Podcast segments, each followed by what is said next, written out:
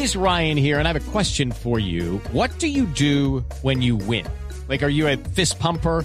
A woohooer, a hand clapper, a high fiver. I kind of like the high five, but if you want to hone in on those winning moves, check out Chumba Casino. At ChumbaCasino.com, choose from hundreds of social casino style games for your chance to redeem serious cash prizes. There are new game releases weekly, plus free daily bonuses. So don't wait. Start having the most fun ever at ChumbaCasino.com. No purchase necessary. BGW. Void were prohibited by law. See terms and conditions. 18 plus. El gobierno de Bogotá anuncia una decisión para cobrarle a los restaurantes por el uso de espacio público.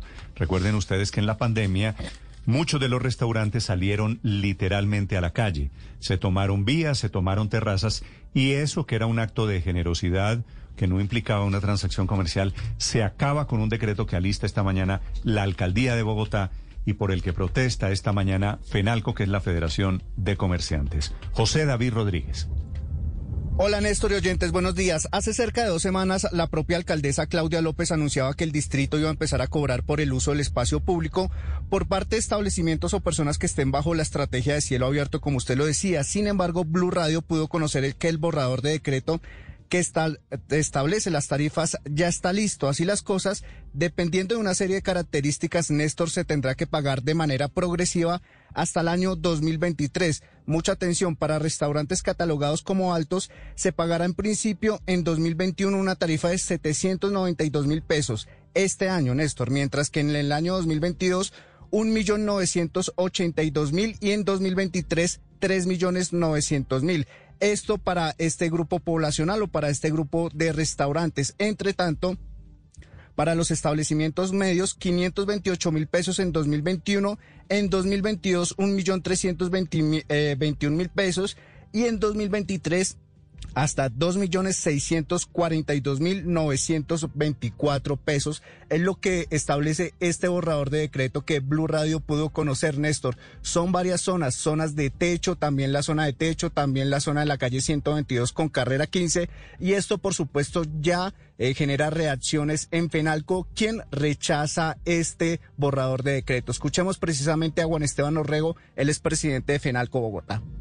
Rechazamos el proyecto de decreto de la Administración con el cual se pretende empezar a cobrar por los espacios del programa de cielos abiertos a los comerciantes dentro de tres meses. Esto afectaría muchísimo al comercio, el comercio que está realmente afectado. Todavía tenemos nuestros establecimientos con aforos limitados. Hacer esto va a generar un efecto totalmente contrario a lo que ellos están buscando la tributación se caería y cada vez seríamos menos competitivos con la informalidad.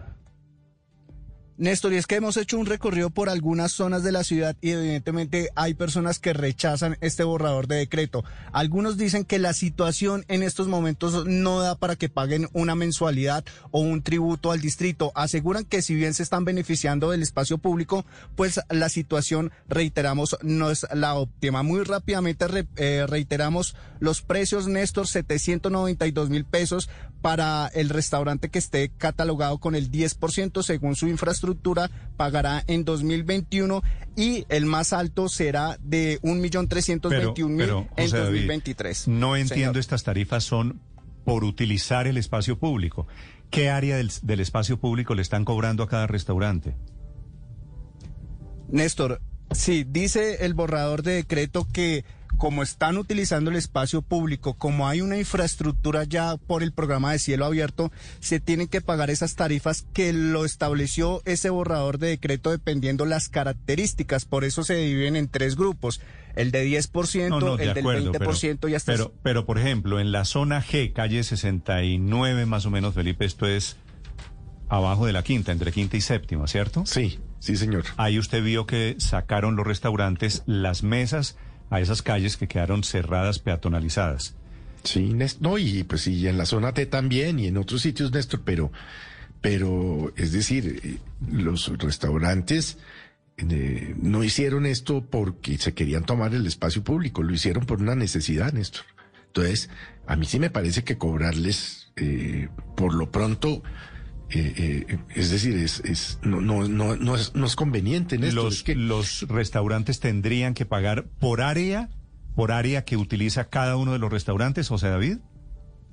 Néstor, el- la fórmula de retribución, dice el borrador de decreto, es la valor, el valor de la retribución por el aprovechamiento económico del espacio público, el factor indu- inductivo de renta del suelo, área de aprovechamiento específico del espacio público sobre la cual se realiza esta actividad económica, tiempo de uso en la actividad, factor de restricción del área, son algunas de las características, pero nos dicen de la zona G que no está, digamos, dentro de esas zonas catalogadas en este borrador de decreto. Bueno, Está la zona de techo, la 122 con carrera 15 allí frente a Unicentro y otras zonas.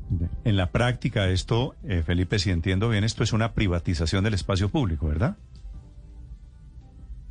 Pues sí, Néstor, pero es que vuelvo y le digo, a mí no me parece conveniente que lo hagan, no lo hagan, eh, es decir, no lo hagan ya, Néstor. Es que lo que decía el presidente de FENALCO es cierto, los restaurantes no están en capacidad full, porque tienen unos protocolos muy estrictos de distanciamiento entre las mesas, etcétera. Entonces, hombre, un sector tan Sí, golpeado sí, como el de los restaurantes. Pero, pero de aquí a septiembre que esto entra en vigencia, ya la situación va a Sí, ser pero- más normal. Si, si utilizan el espacio público, entiendo Pero que lo que a mí me pagar- preocupa- Sí, pero, pero que hay es que hay ayudar, hay ayudarle a ese sector que es el sector claramente más golpeado de la pandemia. Todos los sectores, bueno, no todos, la inmensa mayoría de los sectores económicos han sido golpeados, pero ninguno como el sector de la gastronomía Pero usted y oyó, de los bares. Héctor, ¿oyó Eh, las tarifas? No, no, no sé, pero, ah, pero es que cual, un solo peso, no sé si es poquito, mucho o que no, no oí las tarifas para decir la verdad, pero un solo peso me parece mucho e injusto. Es que eh, realmente creo que hay que buscar un camino de compensar a este sector que ha hecho un sacrificio por todos, entre otras cosas, porque los señores hubieran podido seguir con su negocio y bueno, sálvese quien pueda.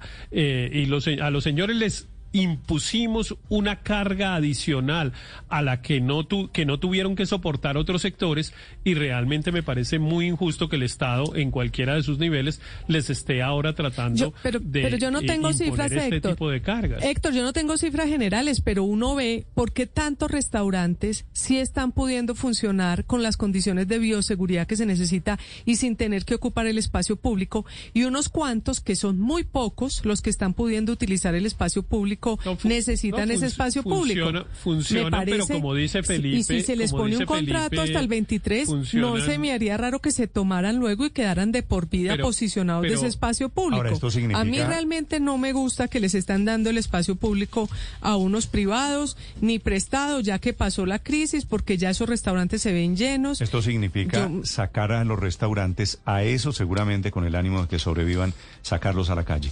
La doctora Diana Alejandra Rodríguez es la directora del Departamento Administrativo del Espacio Público en Bogotá. Doctora Rodríguez, buenos días. Néstor, buenos días para ti, para todos los integrantes de la mesa de trabajo y para todos los oyentes. ¿A cuántos restaurantes beneficia este tema de cobrarles por el uso del espacio público? En este momento tenemos activas 35 zonas de 50 que iniciaron en Bogotá a cielo abierto, donde no hemos llegado ni siquiera a la cifra de los vinculados en este momento activos en Bogotá a cielo abierto a más de mil restaurantes, 35 zonas, mil restaurantes. más o menos, Sí. hoy en día. ¿Y A día es- de hoy funcionando 100%. ¿Y cuál es el criterio de privatizar estas zonas de espacio público y poner a los restaurantes a pagar? ¿Esto es la formalización del uso del espacio público, doctora Rodríguez? Precisamente, Néstor, lo que nosotros desde la Defensoría no podemos permitir o autorizar, básicamente, es la privatización del espacio público. El espacio público es para todos. Y dentro del programa de reactivación económica que funcionó muy bien en el piloto, nos quedaron unas lecciones aprendidas. Y es que los restaurantes, como ustedes bien lo han dicho, es uno de los sectores que más afectados se ha visto por la pandemia y eh, poder sustituir o reemplazar mesas que tienen al interior en el espacio público les ha permitido reactivarse económicamente. Esta reactivación nosotros, nosotros debemos incluirla en un proceso de revitalización del espacio público y necesita ser regulado y autorizado. Esto debe ser pues en orden donde se permita la autorización o el paso, más bien donde se permita el paso de los peatones, donde las vías que se cierran pues tengan un plan de manejo de tránsito, porque evidentemente pues hemos recibido muchas quejas en la Defensoría del Espacio Público de vallas donde cierran totalmente los andenes o vías totalmente cerradas donde la autorización no está dada Sí. y se hizo en el marco del piloto Bogotá. Pero doctora. Rodríguez, ¿quién define cuál es el área que se da frente al restaurante a determinado sitio? ¿Por qué habrá unos que tengan más espacio y otros menos espacio o simplemente es de acuerdo a la cantidad de dinero que están dispuestos a aportar? No, mira, ¿cómo funciona la fórmula? La fórmula es muy flexible y lo que permite es que los comerciantes se unan o se agrupen y esto nos va a dar un área por zona. El área por zona nos va a dar como resultado un cobro por tiempo que usen el área, un resultado que va a ser del 100%. Para este año vamos a tener un periodo de transición, eso significa que no va a ser inmediato y ese periodo de transición va a iniciar pues con el pago en especie para zonas que es reinversión en el espacio público, o sea, si un grupo de comerciantes dueños de restaurantes a los que les autorizamos el uso de su restaurante, de mesas y sillas en el espacio público, quieren estar 24 horas del día, 7 días a la semana en determinada zona de Bogotá, nosotros desde la Defensoría autorizamos el uso del espacio público y ellos en especie se comprometen a reinvertir en el mejoramiento, digamos, del andén o del espacio público o de una alameda, un parque cercano. Esto no significa que sea un cobro, es una retribución dentro del modelo de aprovechamiento económico del espacio público. Así que todo lo que hagan a partir del mes de octubre es lo que se va a tener en cuenta como pago en especie en estas zonas de Bogotá cielo abierto. Sí, doctora Rodríguez, pero supongamos eh, muchas personas que tienen restaurante y que quieren salir entonces a, la, a los andenes a poner sus, sus mesas, pues podrán también reclamar por, por, el derecho a la igualdad. Ellos dirán, pues yo le pago también, pero usted déjeme sacar aquí a la calle eh, esto, ustedes han tenido en cuenta la posibilidad de que muchos entonces quieran utilizar más espacio público para ese fin, incluso pagando. Sí, lo tenemos contemplado como individuales. Por ejemplo, un restaurante donde no hay más en la zona y quiere presentarse, tenemos el modelo de espacio en el que la contribución es económica por el uso del espacio público. Para este año solamente va a ser del 20% del total. Las cifras que dio el periodista, disculpen que olvide el nombre, no son correctas porque fue un modelo que hicimos eh, en zonas que tienen más o menos 10 metros cuadrados o, 50 metros cuadrados de uso 24/7. Entonces, eso puede cambiar de acuerdo a la dinámica de la zona. No es que a cada restaurante se le esté cobrando una cifra. Él mismo, como leyó la fórmula, tiene, por supuesto, incluidos tiempo, área, y pues la dinámica propia de la zona. Nosotros no podemos cobrar o autorizar el modelo de aprovechamiento económico de espacio público y de la misma manera que hacemos en Unicentro, que lo hacemos en Techo Kennedy, porque las dinámicas económicas son distintas en la ciudad. Entonces, lo que estamos teniendo en cuenta es esa dinámica propia de cada zona. Si lo que quiere presentarse es cada uno solito, también lo puede hacer. No necesariamente tienen que ser agrupados. Ahora, doctora Rodríguez, en aras de la igualdad y de la equidad, ¿van a empezar ustedes a cobrarle entonces, ya sea en dinero o en especie, por el uso del espacio público a los artistas callejeros, a los vendedores ambulantes, a los que ponen puestos de empanadas? ¿Cómo es la cosa para que todos queden del mismo lado y en el mismo bulto?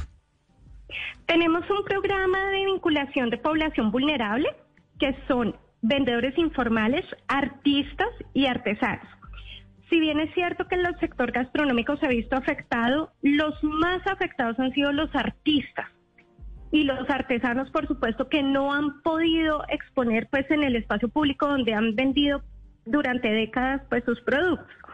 Entonces, la vinculación de esta población vulnerable a Bogotá cielo abierto le va a generar por cada persona vinculada una exención del 30% de un salario mínimo a cada zona que vincule eh, una persona. O sea, si, un, si vinculan a una persona van a tener la exención del 30% de un salario mínimo. Si vinculan dos, pues van a tener dos veces la exención del 30% de un salario mínimo. Entonces lo que estamos haciendo es que todos ganan. Y esa exención puede llegar al cero, al cero. O sea que los comerciantes podrían llegar a no pagar por la inclusión de población vulnerable durante este año. Sí, pero estamos hablando de espacio público. Doctora Rodríguez, sí, si, yo, si, yo, pongo un restaurante, voy a vender carne en la esquina, aquí cerquita a, a Blue Radio, si monto un restaurante, ¿puedo sacar mesas y utilizar el andén, por ejemplo, en desarrollo de esta nueva política de espacio público? Hay unas condiciones, Néstor. Debe cumplir un reglamento pues de uso del espacio público que permita el paso del peatón y presentar una documentación ante la Defensoría del Espacio Público para que le autoricemos el uso del andén. Sí, sin importar en qué zona estoy.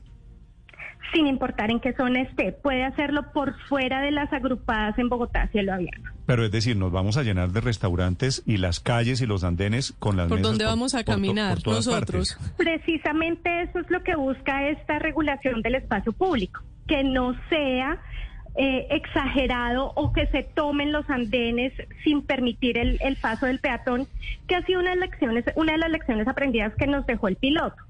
Que en definitiva hemos visto muchas quejas de cierres totales de vías o cierres totales de andenes.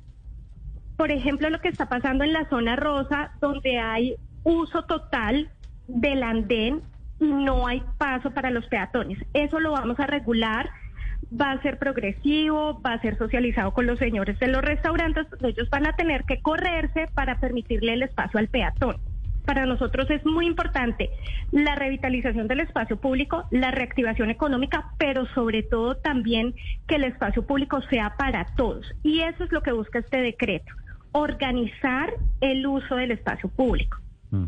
Sí, pero a, pero a este paso, doctora Rodríguez, la verdad, Bogotá va a ser una ciudad llena de mesas afuera, por todas partes de la ciudad, si es lo que usted nos está diciendo. Claro, y eso es maravilloso, Néstor. A la gente le encanta salir a comer afuera. O sea, la gente, ¿por qué se nos llena la sabana de Bogotá los fines de semana? Porque la gente quiere estar afuera comiendo. Entonces, Sí, pero- pues, si eso Pero yo- si hubieran Si andenes, hubieran para caminar, si yo doctora caminar, Rodríguez. si yo No, la idea es que sea para cami- ambos. Caminar a Bogotá. No puede ser en un andén donde no pueda pasar un peatón. Eso sí lo tenemos Listo, claro. listo. Pues va a ser muy interesante este, este proyecto con cobros por utilización del espacio público. Doctora Rodríguez, muchas gracias. A ustedes, Néstor, muchas gracias. Judy was boring. Hello. Then Judy discovered ChumbaCasino.com. It's my little escape. Now Judy's the life of the party. Oh, baby, Mama's bringing home the bacon. Whoa, take it easy, Judy. The Chumba life is for everybody. So go to ChumbaCasino.com and play over 100 casino-style games. Join today and play for free for your chance to redeem some serious prizes. ChumbaCasino.com. No purchase necessary. Void where prohibited by law. 18 plus terms and conditions apply. See website for details.